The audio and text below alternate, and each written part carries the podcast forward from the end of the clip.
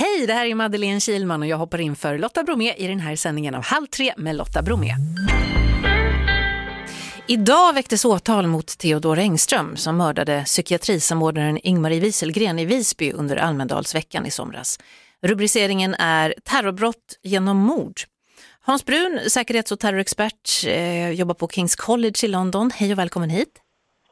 Hej, hej. Du, terrorbrott genom mord, hur kommer det sig att det blev den rubriceringen?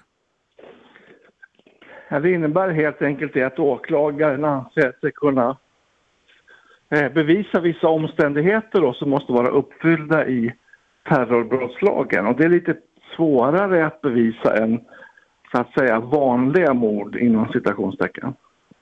Vad är det för omständigheter? Ja, dels måste det rent objektivt sett föreligga en skada på staten Sverige. Och ett mord kan mycket väl utgöra en sån skada rent objektivt sett. Och sen måste man också visa att gärningsmannen hade en viss avsikt med den här handlingen. Och det var ju väldigt tydligt att han hade det också. Ja, eh, det finns ju dels då i skrift, man har ju undersökt hans dator, telefon, anteckningsböcker och sen så har man ju också hållit förhör med den misstänkte som mm. styrker det här.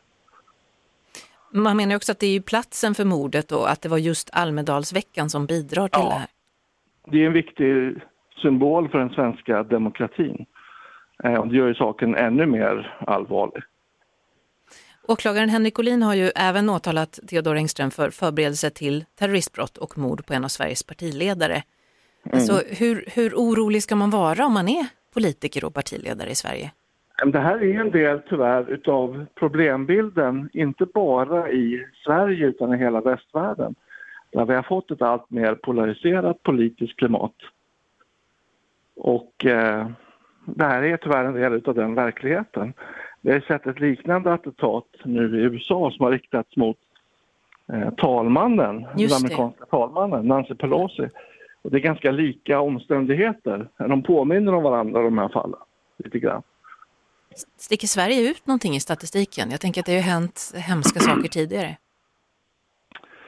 Nej, det tror jag inte att Sverige gör direkt. Vi har sett liknande attentat i USA, i Storbritannien och en hel del andra länder. Tidigare när det här har hänt, jag tänker på Olof Palme och Anna Lind och så här, då har det ju varit, ja, Olof Palme vet vi ju inte, men jag tänker Anna Lind och också det här så har det varit enskilda gärningsmän som mm. har gjort det här. Ser man någon röd tråd förutom det så att säga? Nej, det är den typen av förövare som, som både forskarvärlden och Säkerhetspolisen har varnat för under ganska lång tid. Så att det, det är ingenting som är överraskande där direkt. Vad ska man göra då för att motverka sådana här attacker? Kan man motverka det på något sätt? Speciellt när det är liksom enskilda gärningsmän. Jag tror att det är väldigt viktigt att inse att polisen kan inte göra allt här utan nu gör man ungefär det som är rimligt att begära i ett öppet samhälle.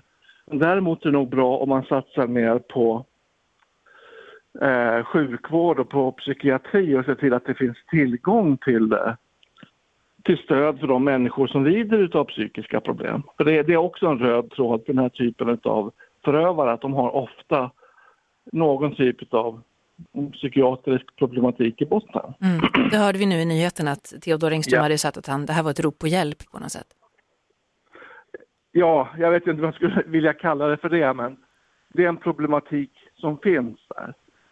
Och den förstärks kanske i vissa fall med, med hjälp av sociala medier och olika sådana här hatbudskap som man kan ta till sig. Har det blivit en ökad problematik? Jag tror att problemet har försvårats av tillgängligheten av olika såna konspirationsteorier och hatbudskap. Och det är svårt att underskatta betydelsen som sociala medier spelar där. Har de något ansvar då? Ja, det har man väl till viss del. Som, eh, som tillhandahållare av sådana här tjänster så tror jag nog att de har ett ansvar både moraliskt och juridiskt. Och det är väl inte omöjligt att vi kommer att få se en del rättegångar om det framöver, framförallt då i USA. Mm. Eh, Hans Brun, säkerhets och terrorexpert, tack snälla för att vi fick ringa och för att du var så snäll och förklarade saker för oss. Ja, tack själv. Hej. Hej, hej. Ett poddtips från Podplay. I podden Något Kaiko garanterar östgötarna Brutti och jag, Davva, dig en stor dos skratt. Där följer jag pladask för köttätandet igen. Man är lite som en jävla vampyr. Man har fått lite blodsmak och då måste man ha mer. Udda spaningar, fängslande anekdoter och en och annan arg rant. Jag måste ha mitt kaffe på morgonen för annars är jag ingen trevlig människa. Då är du ingen trevlig människa, punkt. Något Kaiko, hör du på Podplay. Därför är gardinerna.